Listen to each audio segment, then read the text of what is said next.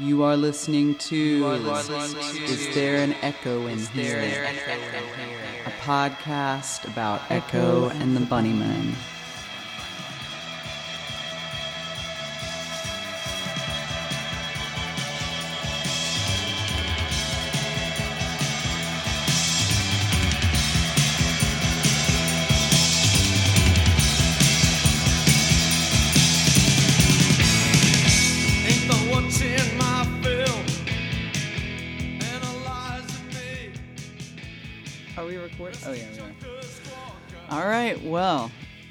Still doing it. this is still a thing.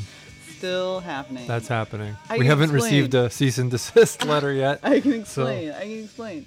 So this this episode. So we had some other episodes finished that are like about Echo and the Bunnymen and the trajectory of the story we're telling and stuff. But then, um, I was like, let's just do a little. Let's throw him a bone and Let's just do an easy one. let's do a little Ocean Rain. Just do a song that comes later in the catalog. Everyone wants to, you know. Talk about their actual music. Yes. How about that? This is a podcast about that band. Echo and the Bunnymen. They recorded songs that they wrote. yep. Yep. You would think we would be talking about that. Exactly. So I'm like, we'll just put a quick episode out um, about the song. And I tell you, it has. It took us. it took us seven months, I think, to make it. Seven months. I, It's not I even was that like, good. it's not even that good. It's not even that good, y'all. I mean, it's it's, awesome. fine. Yeah, you know, Shane likes it. I I cannot really pay attention the whole time, but yeah, it's it's fine. It's all right. It took us seven months. I almost was like, let's just not do this anymore. I read someone said, someone on my Twitter feed said like 2020 was like fear and anxiety, and 2021 is just like sadness. Totally. so I would put exhaustion in there. Like Yeah. I just I'm a different person than I was when I started this podcast. I am like just same. half the man I used to be. every day in every way i get better and better so Just look in the mirror and say that. Um, yeah, we have a, a a great episode for you. I guess in terms of news having to do with the Bunnymen, Mm. they were booked for something I couldn't go to. I guess it happened. the tour They had like a show. They were they had a spot on a festival. It could be years from now. Who knows what's going to happen in our future? no the news is that will Sergeant But published what I- his memoir That's what I was gonna say. That that is the news, y'all. That is the news. We pre-ordered ours. It's August. Still haven't gotten it.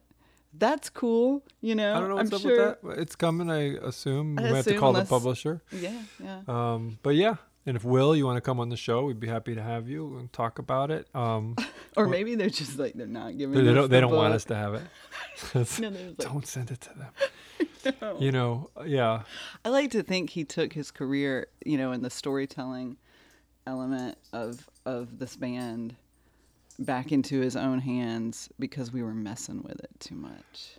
Yeah, I know. Like it's really because of us that Will wrote a memoir and suddenly has a pretty big Twitter presence. And You're was like, welcome, everyone. Who are these Gotta light a fire. Who are these These, American These- Gen Xers these fucking uh, southern who don't know?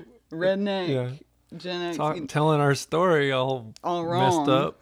So and dumb. so now there you go. Will is uh, giving you the unfiltered truth from his perspective. What does he know? but we're still not gonna stop. No. I'm not stopping. As soon I mean, story, if I'm not doing you. this, if I'm Yeah. not doing this, it's because like something about my life is terrible.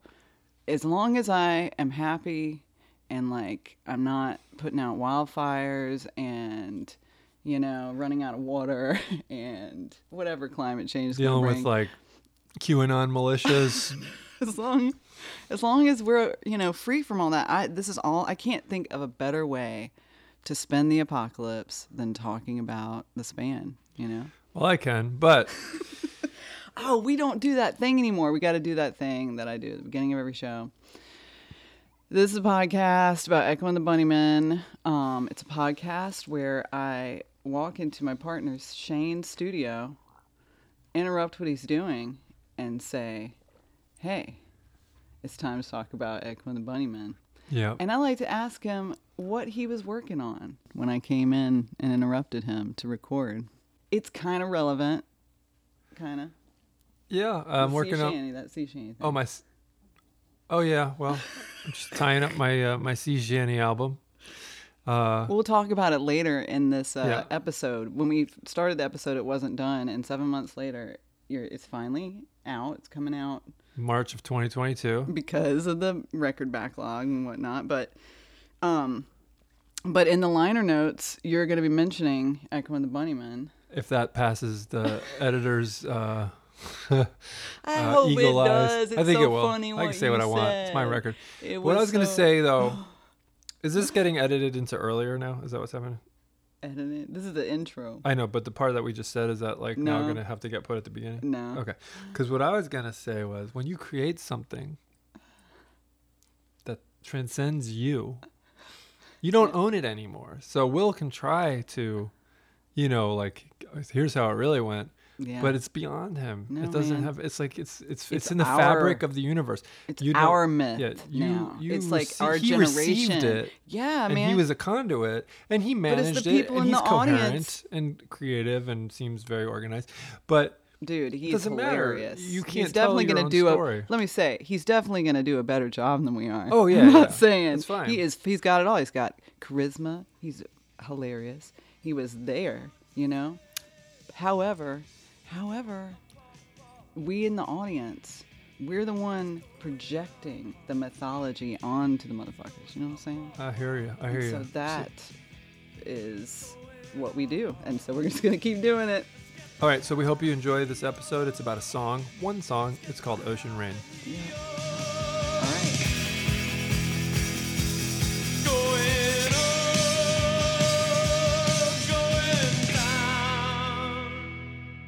Yeah, we just thought that we would uh, throw you all a bone and get into pretty much one of the greatest songs ever written in the uh, world ever, but also in the Echo and the Bunnymen canon.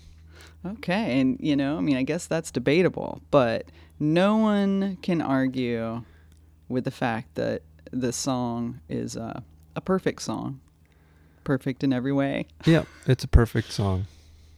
So the way we usually, um, you know, structure song episodes is we go over, you know, what they're about, Yeah. how they were made. Yeah, we usually try and describe and dissect the song, go over the lyrics and decipher it line by line. But this song is a little different because this is a perfect song. And I feel like it would be insulting to our listeners, to the Bunnymen, to the entire musical establishment if we were to offer a critique or an interpretation of this perfect song. Mm-hmm, okay? Mm-hmm. Lyrically, I mean, So we're gonna just do a celebration. a song. It's just Exactly. Mazel Tov. and like really shane's going to do a musical analysis we can get into that but in terms of like the lyrical stuff i mean it's just it's clear what it's about. I think anyone can understand the song. It's one of those songs that like sting wished he had written in midlife or something. Oh, i'm sorry Uh, we always do, i know. I can't help myself but but it's one of those songs that like you know somebody in their like solo phase of their career as a wizened musician who's been around forever it's like yeah it's it's like a crowning jewel of songwriting achievement okay and it's like anyone who hears it is going to think it's a beautiful song a baby would fall asleep listening to it. It has this sort of primacy, which I think you're going to kind of address. Um, it's simple. You know, it sounds like a lullaby, even lyrically. Right. Um, it makes you feel kind of like you're wrapped up in a blanket and being comforted, but it's about emotional dysregulation, which is something as a human all of us can relate to to varying degrees. You know, I mean, if you've had a mood before, it go, you know, it can encompass the spectrum of just real emotional turmoil, but it can also just be about, you know, having really strong feelings. Shane, where do you fall on the moodiness scale? with this song. Uh, no, I just mean in uh in general, like Oh. in terms of relating to this song. Yeah, I get it. Uh, it's it's a it's a it's um, I I can go into that place. You know. yeah, you know, I feel like you probably of of everyone I know would relate to it the least. You know, I mean, right, right, right. I'm not like a depressive or whatever. You're you know, not that I moody. I'm not moody. I'm pretty reg. I'm pretty regular. right? But I but I get it, and I think well, I think I'm regular because I embrace the shadow. I uh I I still because I still like embrace the the darkness, but it's more like I've kind of I've seen it. Man, I lived it. That is true, you know, and I mean, and the darkness is, you know, the metaphor of the storm being about that darkness. Um, yeah, it's a song about And being- drowning. It's about drowning. It's about drowning. It's about drowning in your feelings, right? Can- can I- Having yeah, yeah. A, a, a strong feeling, too strong, hurricane like, can knock the wind out of your sails and, you know, leave you sinking. And it's a song, I feel like it's being sung to someone who is used to weathering those moods with the person as sort of an offering of an explanation hmm hmm you know this metaphor helps the the listener and you know perhaps the songwriter ian the moody guy who wrote it Yeah. helps them to understand this person Right. you know Can, can I say that um, just to touch on the music a little bit as it relates to what the song is about lyrically? Uh, to me, the music feels like like redemption. The music is actually is quite grandiose. It starts. I mean, it's a it's a it's a it's a crescendo, but even like the it's in a major key. It's like a- it's it's it's kind of brightness, and then it's very like triumphal with the strings and the way it builds up. It's so, and so so the song feels like redemption to me. And then I read the lyrics, and they really They don't. really do not uh, offer and- that it's like i have a terrible time with my emotions it leaves everyone and myself paralyzed and But even you know, the drowning. port- then the port is not even like a good place in this song because the No. port there's like this quote you know like any port in It's a storm lonely.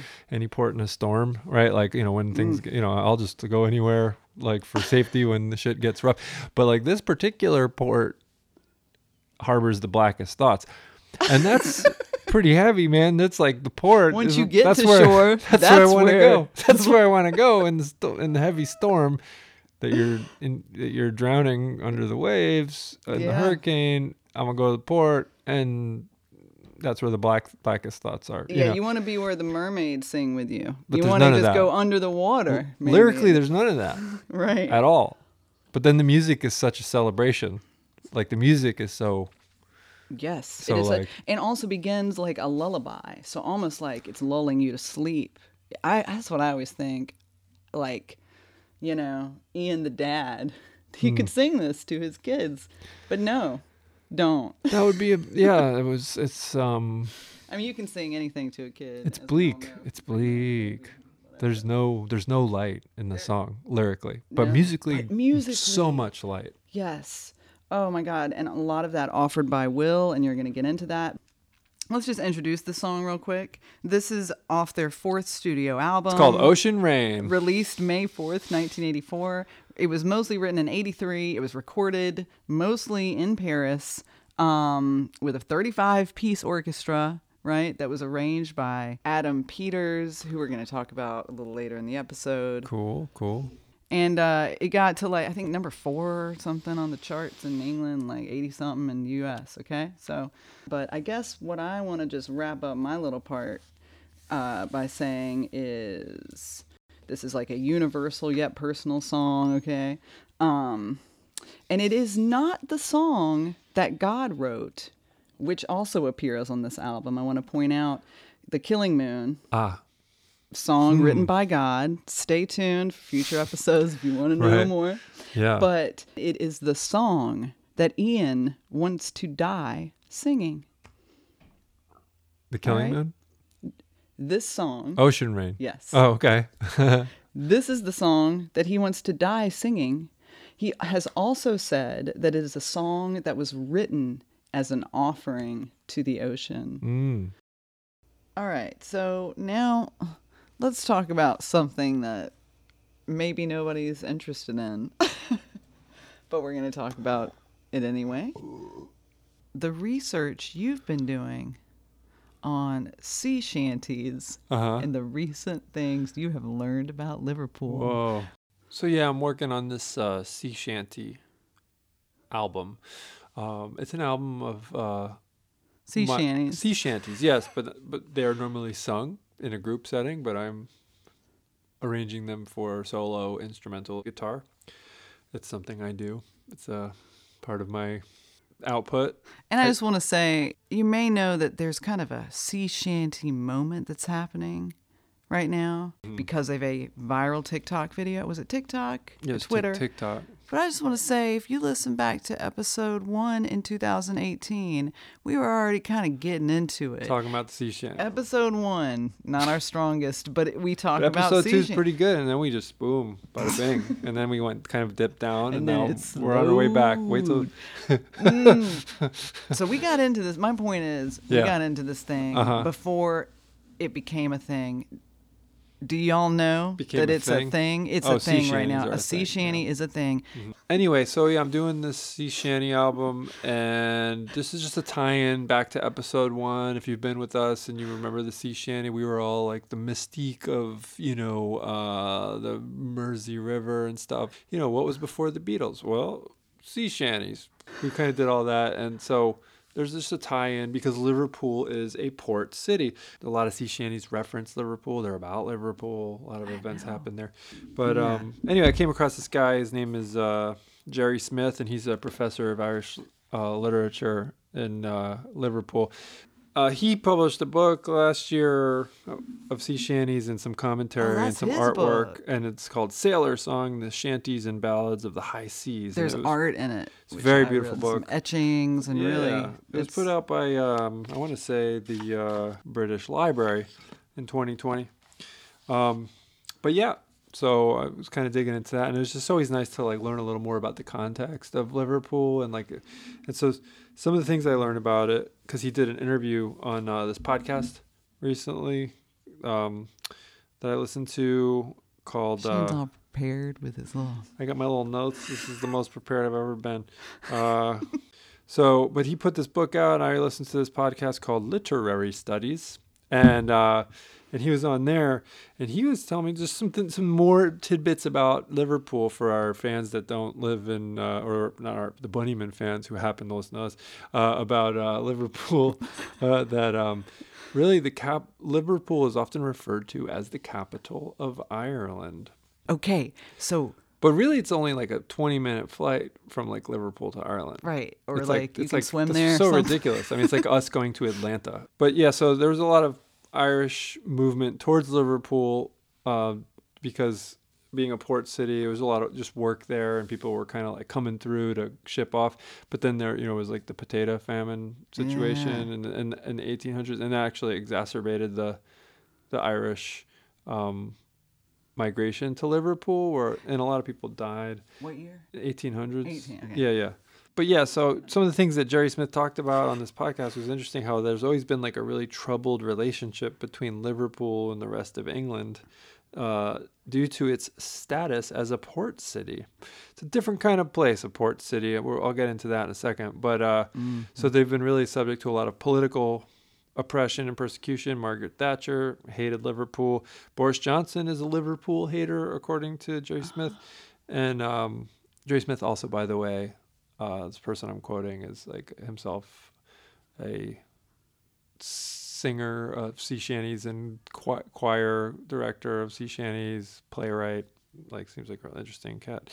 Uh, let's see. Once imperialism, when that whole thing kind of dried up after World War II for the Brits, um, it kind of lo- that's it's what that's when it sort of lost its its um, status. Because prior to that, it was kind of this like The sun never sets. town, and like, but? Liverpool was like a, you know, was like a pretty well off city, and and it wasn't this like outcast city, you know, as much because it was Oh. like during like the imperial kind of reign okay because there was so much travel and there were just There's so a lot of business happening. There was business was booming, and you need a way in Yeah, they- and out yeah, of the country right. and get stuff but over business to us. wasn't booming Hello. anymore at post World War II. There's no movement, right? because yeah, because they, they like kind of had to let go of all their colonies and all that good stuff.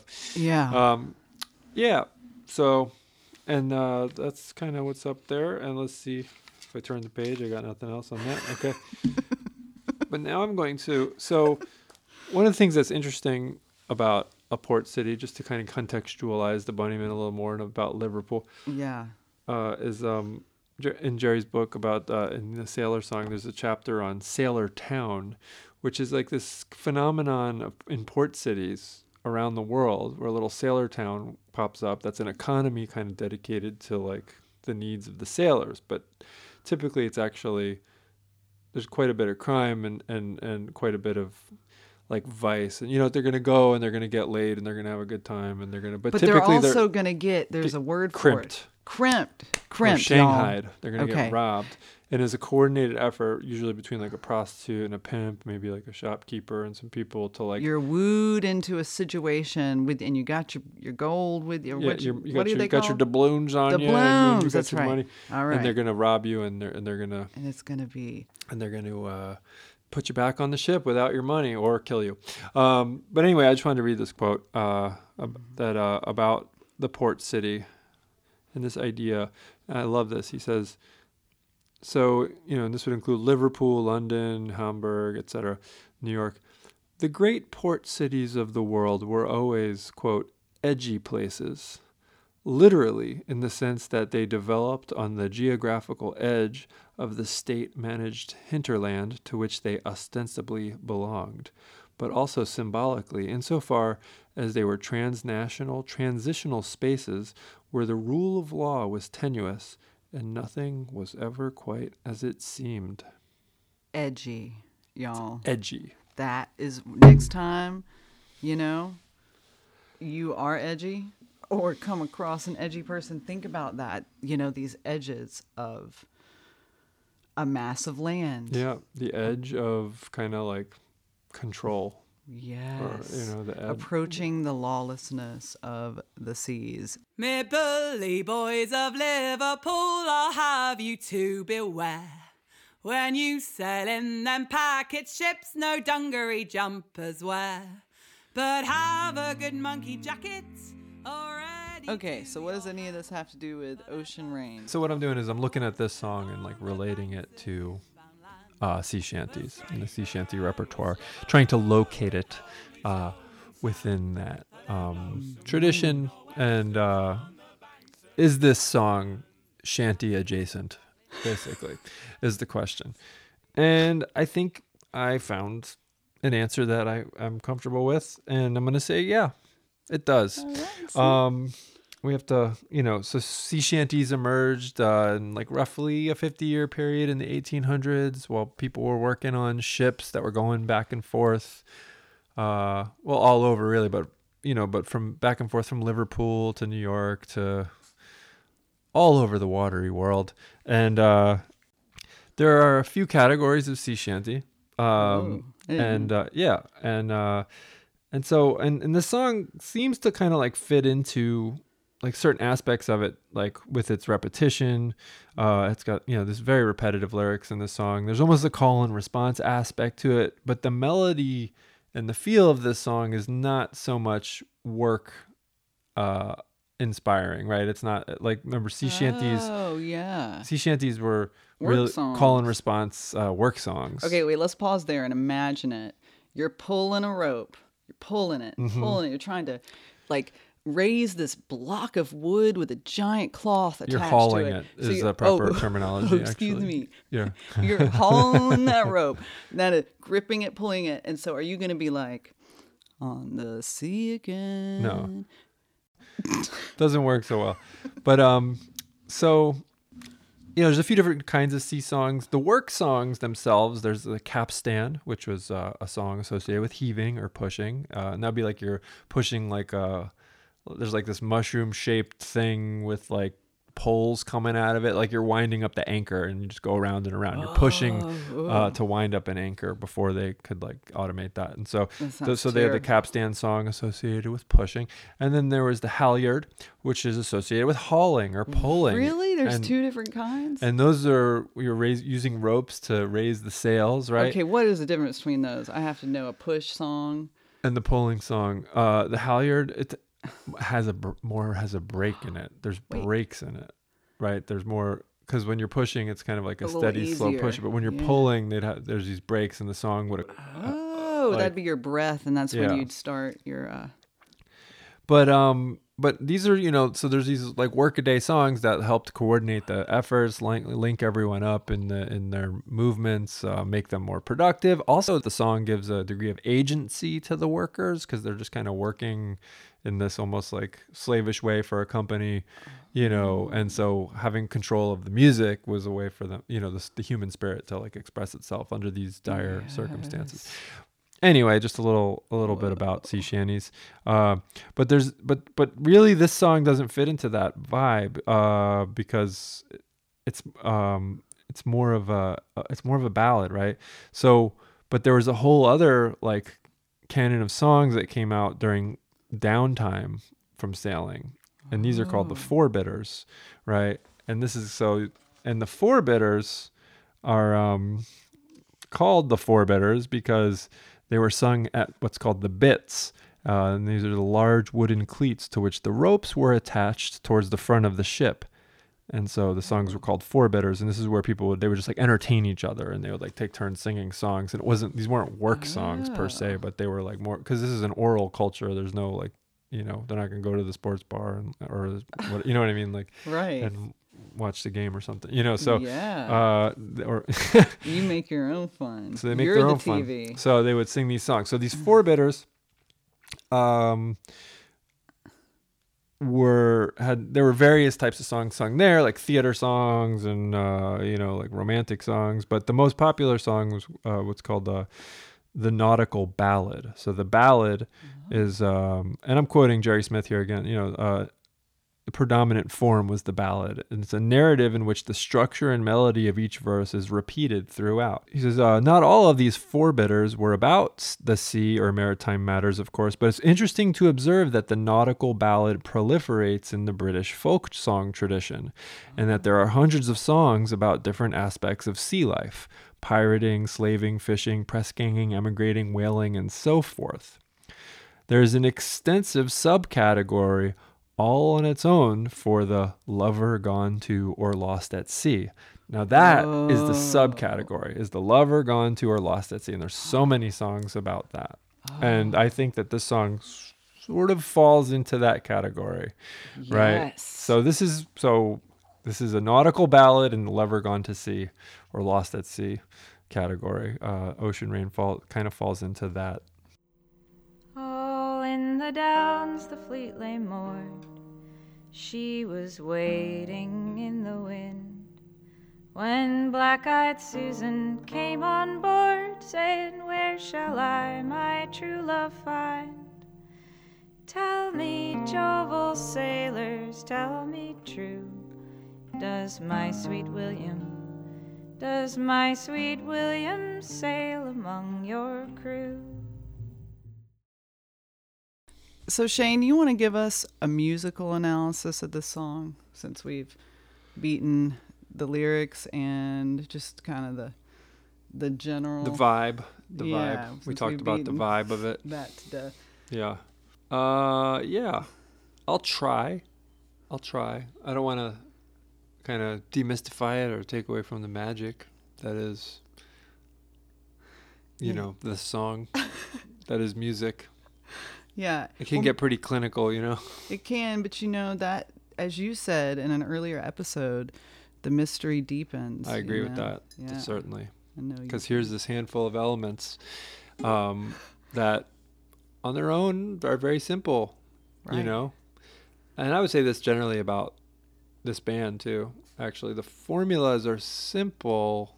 However that the, they got the magic they got it they got the flavor you know and and so there's like a there's a thing that happens when they all come together. That's that's a lot of great music, though, right? That's a lot of great music, you know, and this song is a as an example because it really does sound like a a lullaby, as we've said. It sounds so simple if you just play the chords Yeah. just straight up. I mean, it is a happy campfire sing along. The- yeah, exactly. It's even up tempo a little bit. You want to sing Could it? you play it a little bit faster? Yeah, I think so. I think so. I think so. Uh, here we go. Shake, shake, shake, Sonora. Yeah. Shake your body, line. Work, work, work, Sonora. Work it out. Right? Alright. Wow. You know, It's that song. it is. It's just it's just that kind of vibe. It's just a kind of like Which I feel like Harry Belafonte vibe. Exactly. And uh, I think if you think about it, McCulloch always wanted to be a crooner. That's right. That's right. Uh, so that's the vibe. We got, we got our D, we got our A. You know, D and A. They're no. It's not even a minor it is not a minor song. chord in the song, right? Uh, well, there is. It's interesting. It's gonna be a twist. There's a twist. Yes. All hands on deck at dawn, sailing to cider shores. If you look at a lot of chord songs, which by the way, if you go to the Guitar Ultimate Guitar uh, app or website because you want to st- learn the chords to this song, uh, the one there's one version of it and it's pretty wrong, totally useless and wrong. So I might submit a version because I did work on this a little bit, but I'm not, probably won't because just time is precious. Um, so. So you there, you- if you want to learn this song, you're gonna have to just listen to this episode. Yeah. This is the- Okay, but uh, so it's D to A. Uh, we got a melody that really outlines those chords, and Ian has is really smart about. He evolves this verse melody over the course of the tune, right? Because so there's a few different melodies with the same lyrics. I will say, I want to say, like when I think about it, well, here we go. Whoops, and there we go. The end. All right, that's the whole song. Uh,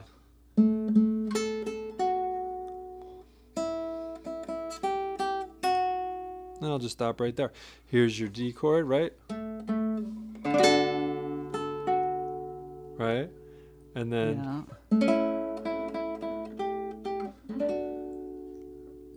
can you hear Yeah. that? So Yeah. mhm. that's a D chord. When you say C. you And it goes to A? D, and you get to A. And you say now. Right? And then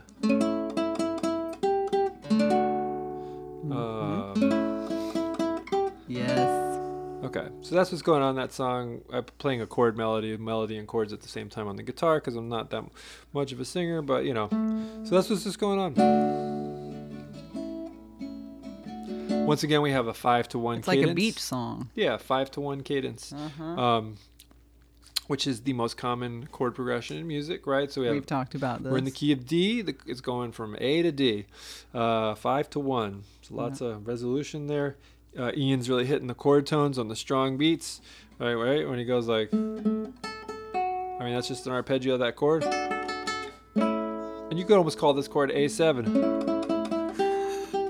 You about could, Shane.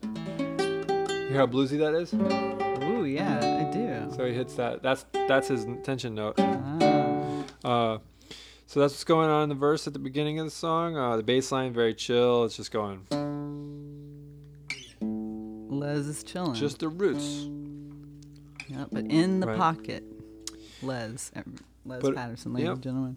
But it wouldn't be a Bunnymen song without a sudden change to another section uh, that is kind of a different feel and sounds different. Uh, Gives you a different feeling. yeah. Let just just check in with yourself. Check you in when, when, when I play this. Like,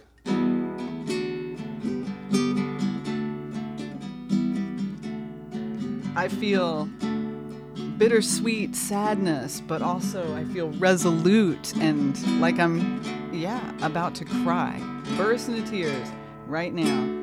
But then uh, take me back to that that happy beach song. So it makes you, yeah, I wonder. It's like, but when I listen to this song, it makes you think of like Francis Bebey, who the great African composer, guitarist, electronic musician, playwright, novelist, uh, historian. Uh, Jesus, know. you know, he was um, talking about uh, like what is this ridiculous distinction in the West between major being happy and minor being sad? You know, uh, like why that is the dumbest thing I ever heard. his, on his in his book about African music, it's like he pretty early on he just addresses that. Like, what do you mean? Like, because I think of this as a sad song, yet this is the chord progression. I mean, is that a Beach Boys song? It could be wouldn't a actually Ramon Beach Boys. song. Yeah, more like a. Ramones. Yeah, Beach Boys are way more complicated. I was gonna that. say when I started, you know, beach music as a genre is its own little Yeah. thing, but we could get into that another another time. But um, yeah, you know what that part is for me. If I, you know, just put it simply, Hmm. Yeah, that's when the song gets good. That's when That the change? feelings arrive. That's what right. separates it from a Ramones song, which I, I mean, we're talking about the next Ramones part, right? kick ass. You want to hear them all night long, dance floor, you know. But You're talking about this but part. this is when, yeah, yeah, something wells up inside. Yeah. And that's when it kind of becomes a Bunnymen. it's it's interesting. It goes minor there, right? It does Mm-hmm. go minor there, and so it goes to that E minor chord.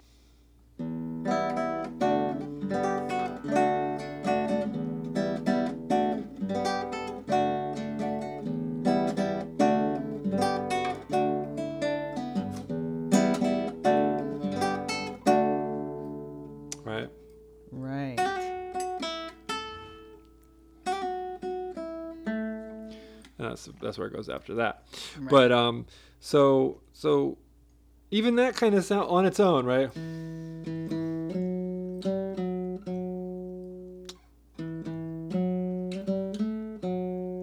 Yes.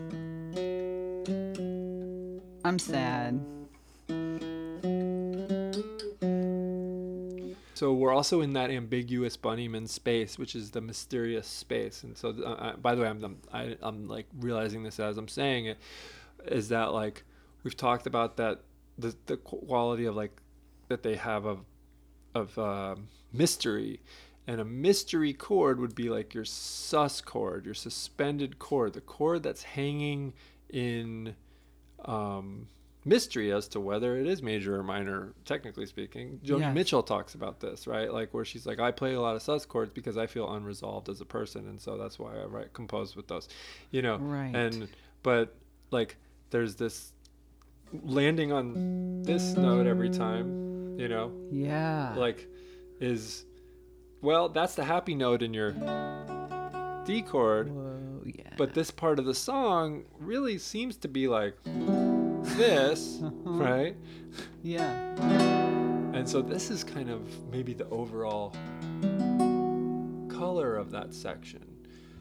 All hands on deck at dawn, sailing to side shore. So that's cool. Uh, We can interrogate this so only so much. but there's a thing about it that it starts on that E, right? You know, it has that very just like, you know, Yeah. like it has that kind of like Oh. um, E minor sound. All right. Um, after that, we have this really uh, beautiful little guitar line. Nice.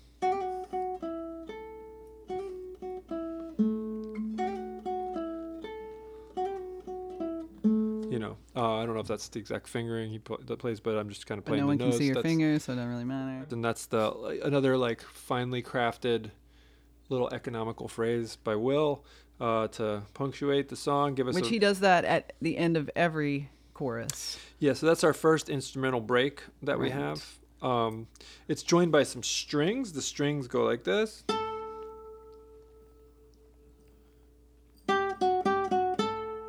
Yeah. Right. Well, uh,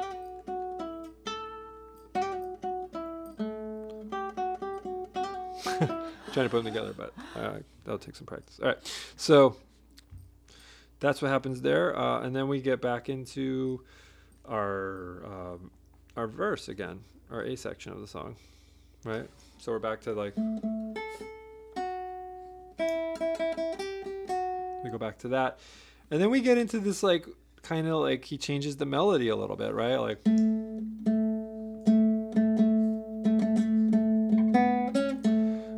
The screaming from the beneath the waves part, he hits this like monotone thing. He gets into yes, this like gets. one he, note does thing. he like cha- go an octave deeper? He even goes something? down. Yeah, yeah. Yeah. I actually wrote, I wrote that there. Yeah, so I was like,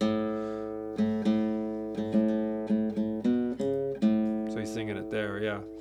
Uh, so after the oh, it goes back to the B section of the song. Uh, after that, so we have a structure of the song that goes A, B. Then there's a there's an interlude, um, and then uh, goes back to the A section, right? Which is this with kind of like an A subsection, A2 maybe when he goes right, kind of changes it up.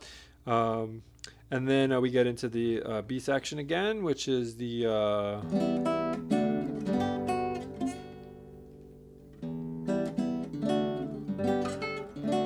that part uh, again, and then we have our second interlude, which has uh, th- th- this part with the string part going.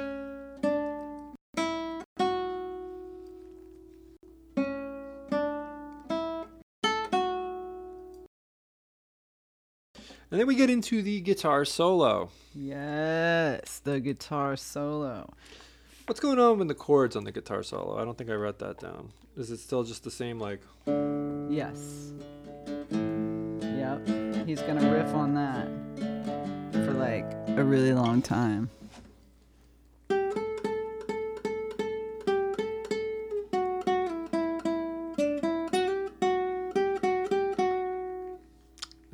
And that is the guitar solo. That's it. That didn't that didn't add up in my mind. Well, because you know what he does after that is he he ta- he, he brings that back into the uh, the string part. So he goes like this. It goes um.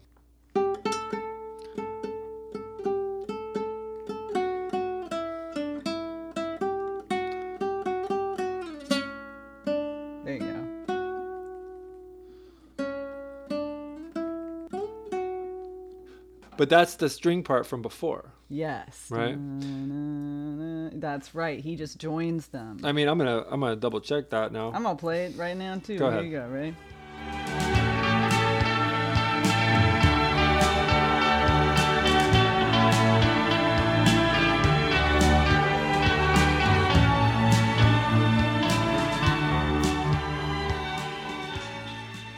That's cool. Let's stop that right there. So, yeah, it's interesting. It's kind of like uh, it's like a part that he comes to, that he he kind of bookends the solo, which feels m- slightly more improvised, but it's probably written, um, or at least it's written now. You know, Yeah. after it got recorded. but uh, like with the so there's that ascending thing, right? Yeah. So that's how the like that feels like a segue in and out of the solo. Right. Yeah. So there's another thing happening, and I don't really have language for this, but there's like a, it's I think it's syncopation. It's kind of like it reminds me of like a flamenco guitar. Isn't there? There's a lot of notes being played on the the weaker beat, Yeah. where the and. Like Uh-huh. when he's going, "Dear, dear, dear, dear, na, na, na, na, na," That's like right. some of those are And, happening on and, ands. and, and, and, Yes. and, and, and, and, yeah. So what? Let's explain. Like, tell me about about like syncopation. Here's your beats.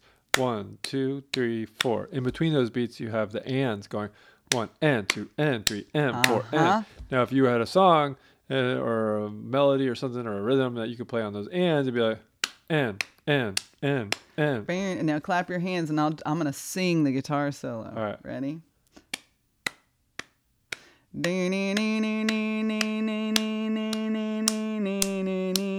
I think I went a little long with that, but see, did you hear me going knee on the part where he wasn't clapping? That's syncopation, man. Uh, cool. Yeah. So, anything else about that? Um, amazing solo, amazing economical solo in the great tradition of economical solos. You think of Neil Young's "Down by the River." Uh, I think of um, Robert Fripp's uh, so like kind of guitar interlude in uh, uh, "Starless." It has a, like a one-note guitar solo. There's very few notes in this solo. Never heard it. Um, Will has.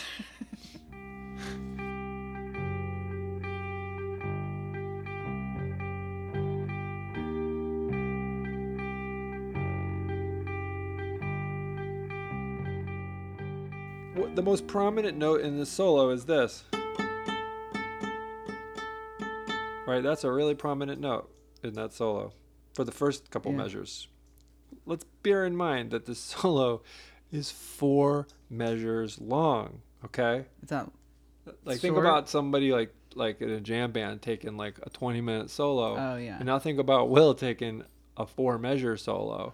That's perfection, you know, Uh-huh. over two chords. Th- This song is a two chord jam basically. That solo is four bars long. He said everything he needed to say in four bars, Yeah. you know. And uh Dude. I mean, yeah, what are you gonna, what else can you do with that? I mean, you could play like Yeah. put Trey Anastasio on that, you know, Oh, on that song. God. That Yeah. song will go be 20 minutes long. That'd be a sad, then it'd be a sad song.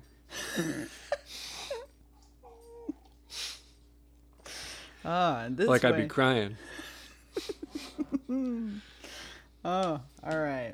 So I want to say about this composition that it's kind of like um uh what they do here at the end is just remarkable because there's not a lot going on in this song. Uh, we, we've determined like harmonically, Right. but but they've made they- they have all these little cells they're working with that the strings are playing and that the guitar is playing and some and and they and then you have the you know the vocal melody but the cells it's like what we call like a an additive composition Right. um, where you kind of like ha- like um, you kind of start to combine those those cells, right? Right. So then you end up with that kind of like going on in the song yeah as the same time that this is going on.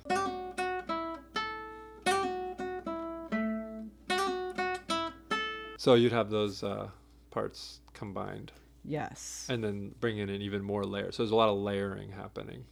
yes. Yeah.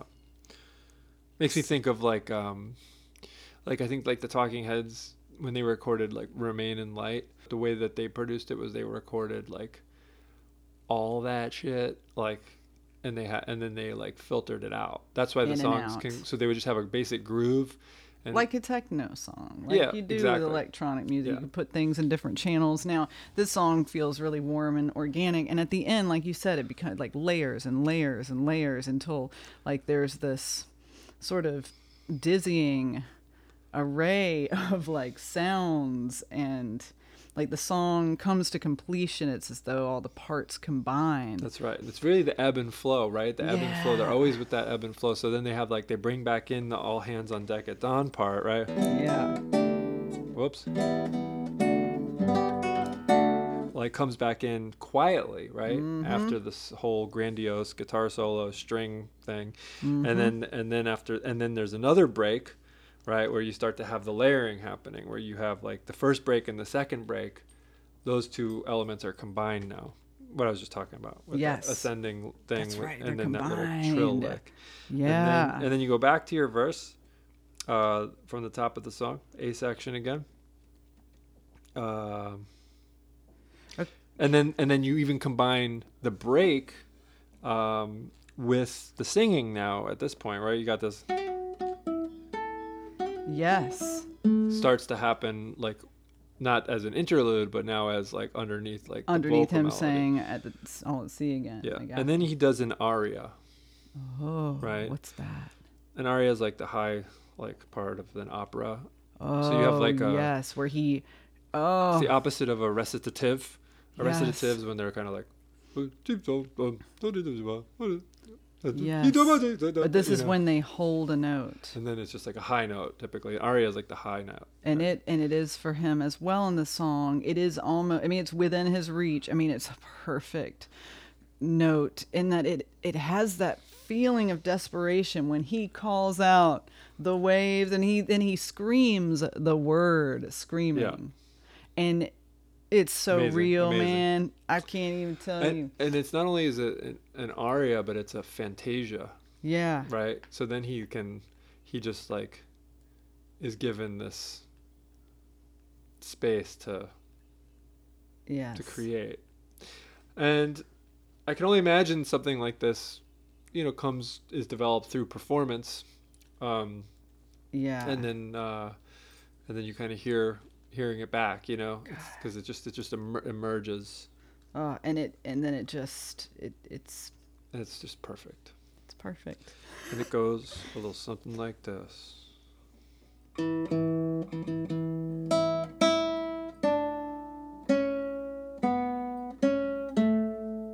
Oh, this is him.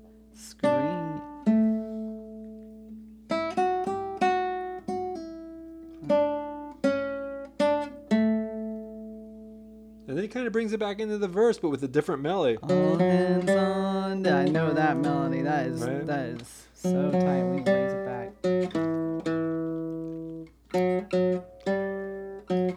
And then an ending. And it's Check going this to out. end the blanket. Dude. And that is when they leave the field triumphant. Yep. All right? That's like Something. That's something. uh, you know, we didn't cover, I think, all the aspects of this song. Well, we well, can we talk need about. to we're, that, see. Okay, then we're going to talk about. Okay, what we're going to do next is talk about the production, Production, yeah, which I can speak about because I know stuff That's good. about that. Yeah, yeah. Because I this have ears, formal, two like, of them, melodic, harmonic. one on each side, and that allows me to notice things. Although I don't understand what notes being played, I I hear things.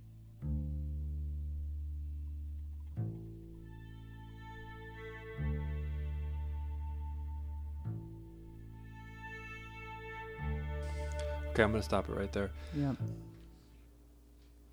What gets me right away Mm. is we're starting at a very like pianissimo, pianissimo, if you will. Pianissimo. This is very very quiet, right? This Oh. is dynamics, right? We talked about the notes and the chords and the form of the song, but I, I know we're talking about the the, the, the uh, arrangement or the production now, but We can talk but also all of it. like still the dynamics of the song is like we start. It's so quiet that you hear a noise floor first, yeah and then you have this like swelling, which I think is Will's guitar with some effects on it, like doing volume swells I on think these so chords too. with and an I upright bass. An up, I was about to say that. I'm hearing an upright bass, unmistakable. yeah, Um, in a room. Open I'm in a room or a cave. I feel like that's just you know like the cave looks like they're in a cave In a on the cover, and that's the feeling like that they're in a cavern throughout. Like in in Paris, it was supposed to be at least, but we'll talk about that hmm, later. okay. Okay. Um, but yeah, so yeah, that upright, and just that, and that mystery and ambiance, yep, right and out that of the gate. Okay. arriving through the mist. Okay,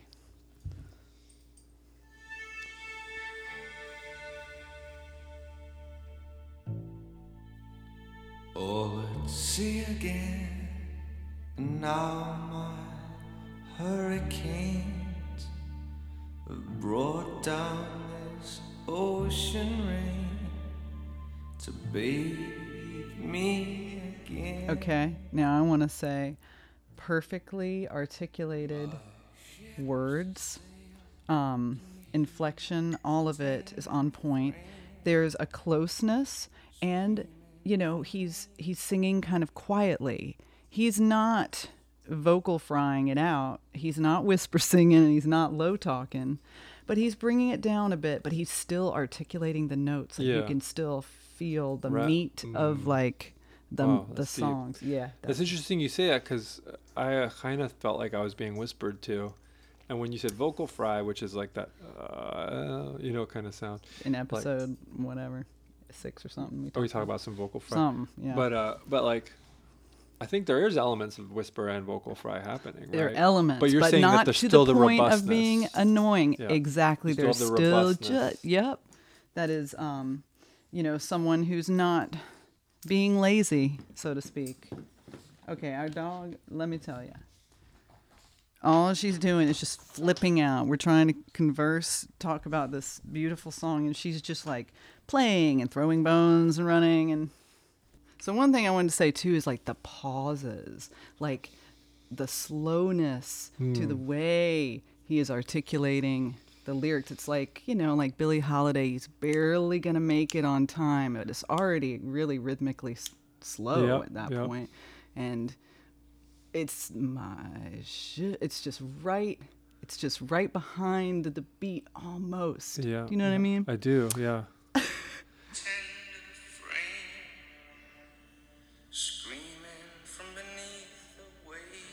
Okay. So we're wrapping up this verse. beneath the waves. That's how we're going to end the song as well with that verse. But here we go. All hands on deck at dawn, sailing to. Okay, so we're leading with the bass, with the upright bass, Yes. into that B section where, you know, as I say, the song gets good, where Ah, it gets yeah. pretty. Interesting. Yeah. Yeah. The bass kind of Hits that minor chord. He hits the minor chord, exactly. Yeah. And There's some uh, some brush work on the on the drums. yes, we bring in the drums. And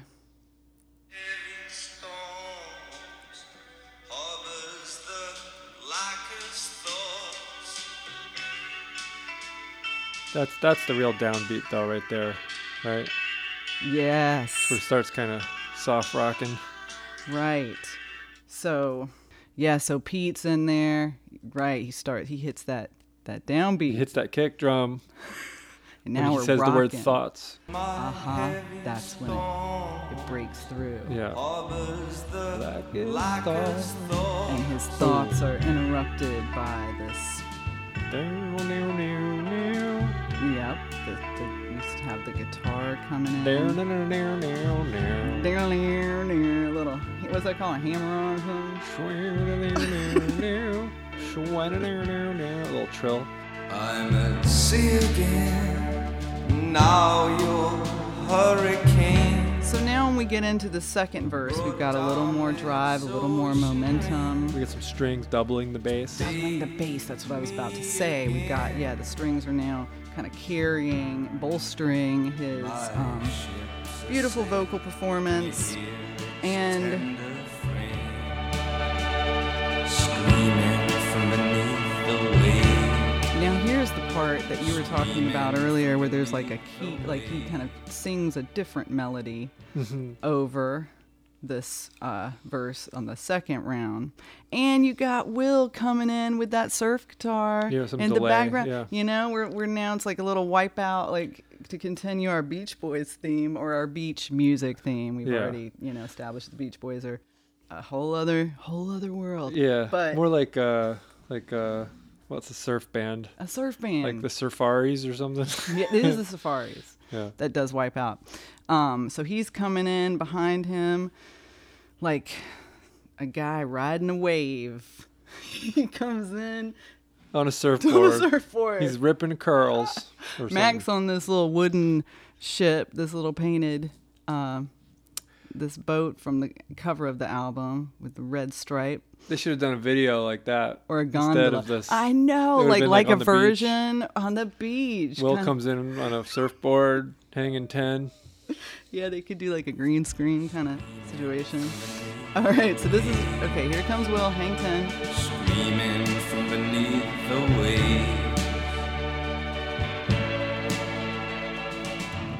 All hands on deck at dawn. Okay, so this part I gotta say, I, I love the shift into the B section here because um, with Will's, you know, with him ending his guitar solo, there's kind of a silence, and you really feel this rushing in of room noise and that bass. Like I can feel and hear some kind of I don't know, some some wood bending. I feel like it's it's still a, the quiet moment of the song where everything drops out and gets sad, but there's more.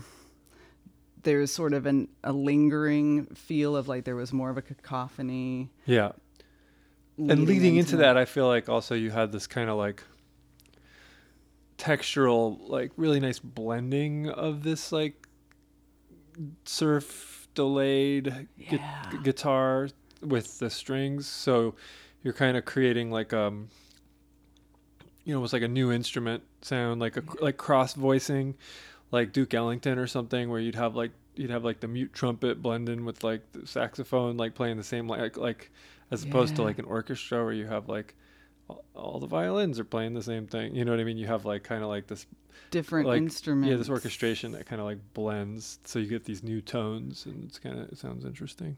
Yes. Okay. And God, the strings on this album, but So I, I found the website for this cat uh, named Adam Peters, who's yes, a Adam Peters. British composer and music producer. He attended Charterhouse School and a music scholarship, and then he went on to study 20th century modern music composition.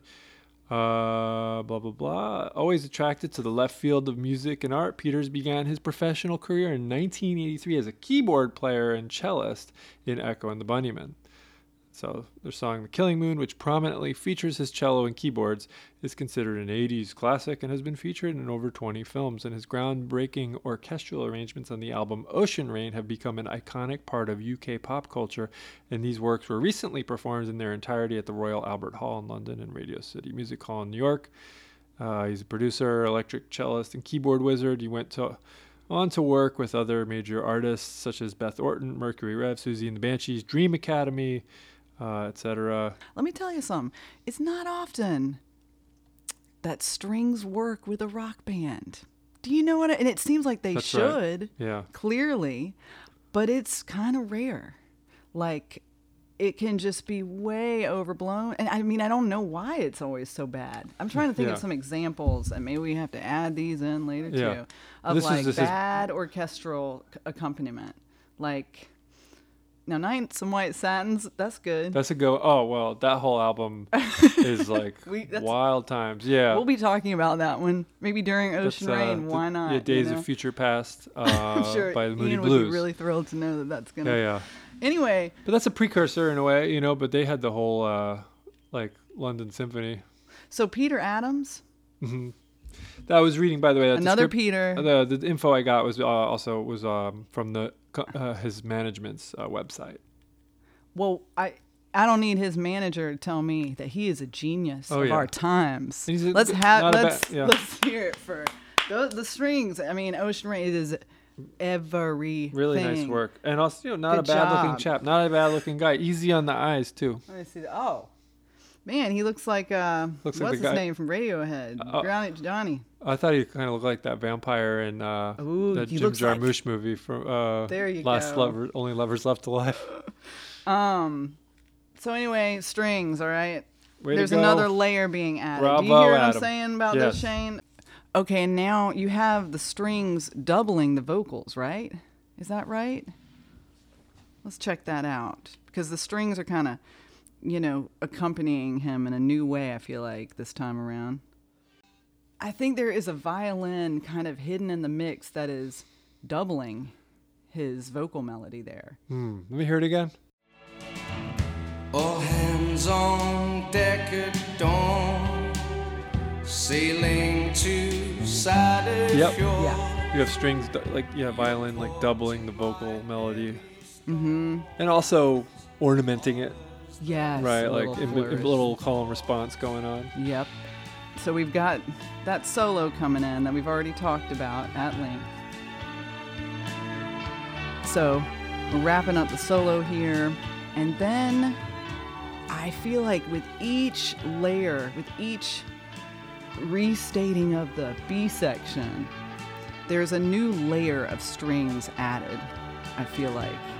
And by the time we get to the resolve of the B section, we get to your port and my heavy storm, there's just a real like the the violins are just they are really overpowering the vocals almost in that section because they're really swelling.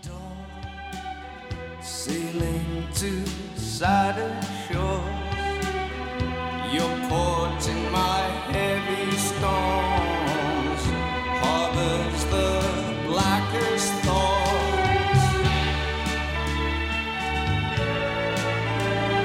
So we're really going strong here with the interlude this time. You know, we've established a lot of the sounds that are going to appear in this song, and from here on out, we're going to start playing with the dynamics mm-hmm. of this, the parts of the song Right. that already exist, Yeah. which will end in us fading into the distance. But before that,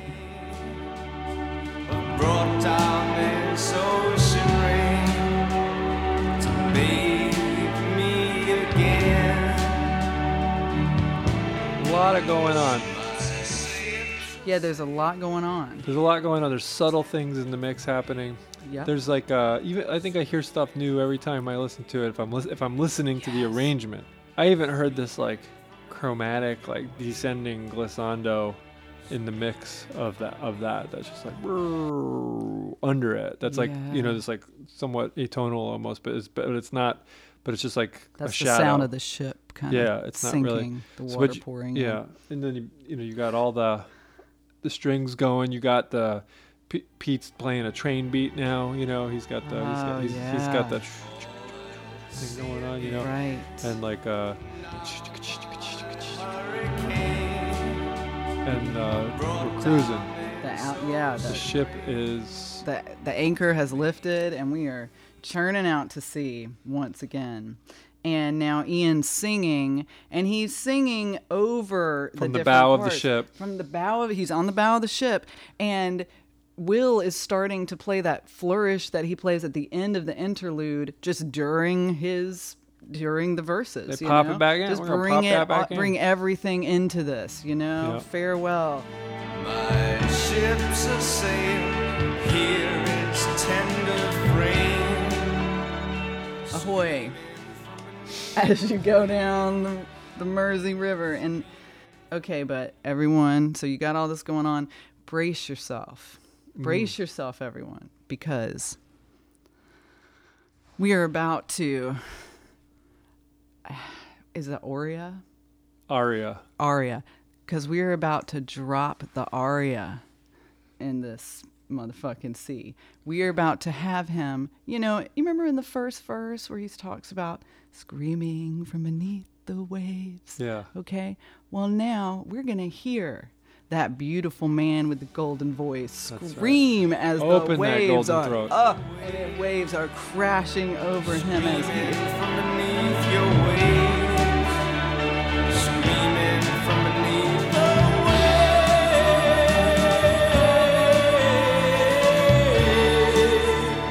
waves. And what a Leaving- so and it but it, it always sounds like weeping there's always a break it's just it's the most perfect thing and when he is screaming from beneath the waves i mean it's a resounding resounding Just smoke you a bunch of scream. cigs and uh, sit, hang, drink a bunch of beers at the pub. And, have a lot of feelings And have a lot of feelings, and you too will not sound like that. I know. and so you do get this sense at the end here. So then after he does his uh his aria, and really it's kind of like you get two arias in a way. I mean, he he drops it down the second time, but he repeats that phrase. From beneath the waves.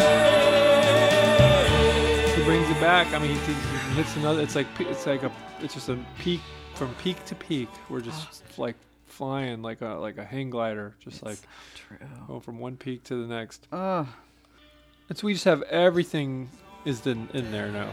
everything. It's a real cr- real crescendo, real climax. Your port in my And now he's singing, you know, the B section, the sad part, over the happy part, like we had discussed. Um, and it really does feel like a send off or something. Like, I wish you the best, man. I hope you get those moves under control. Um, because, uh, bye.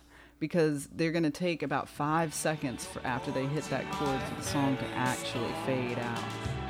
harbors the blackest thoughts.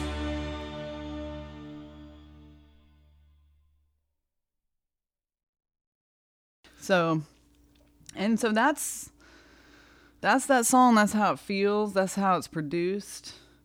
You know, we we just laid it out for you guys because you definitely couldn't have. Because you needed you needed a real listening companion. You needed a friend. Maybe we did point out something maybe you didn't hear in the mix, okay? But Maybe we just affirmed what you already knew. Maybe we right. left out shit that you wanted us to say or that you thought about it. Write us a letter. that's when you We'll- write us a letter. write us a letter, and we will get to, to it, it. in a year. I mean, we'll read it right, pretty soon after we receive it. But, But we won't answer you. one day we'll. Yeah, I mean, it's not like this. is, You know, we've, no, we've, no one we've pays us to do this. You know, so it's not like we have. That's why, uh, you know. It sucks so much. So anyway, um,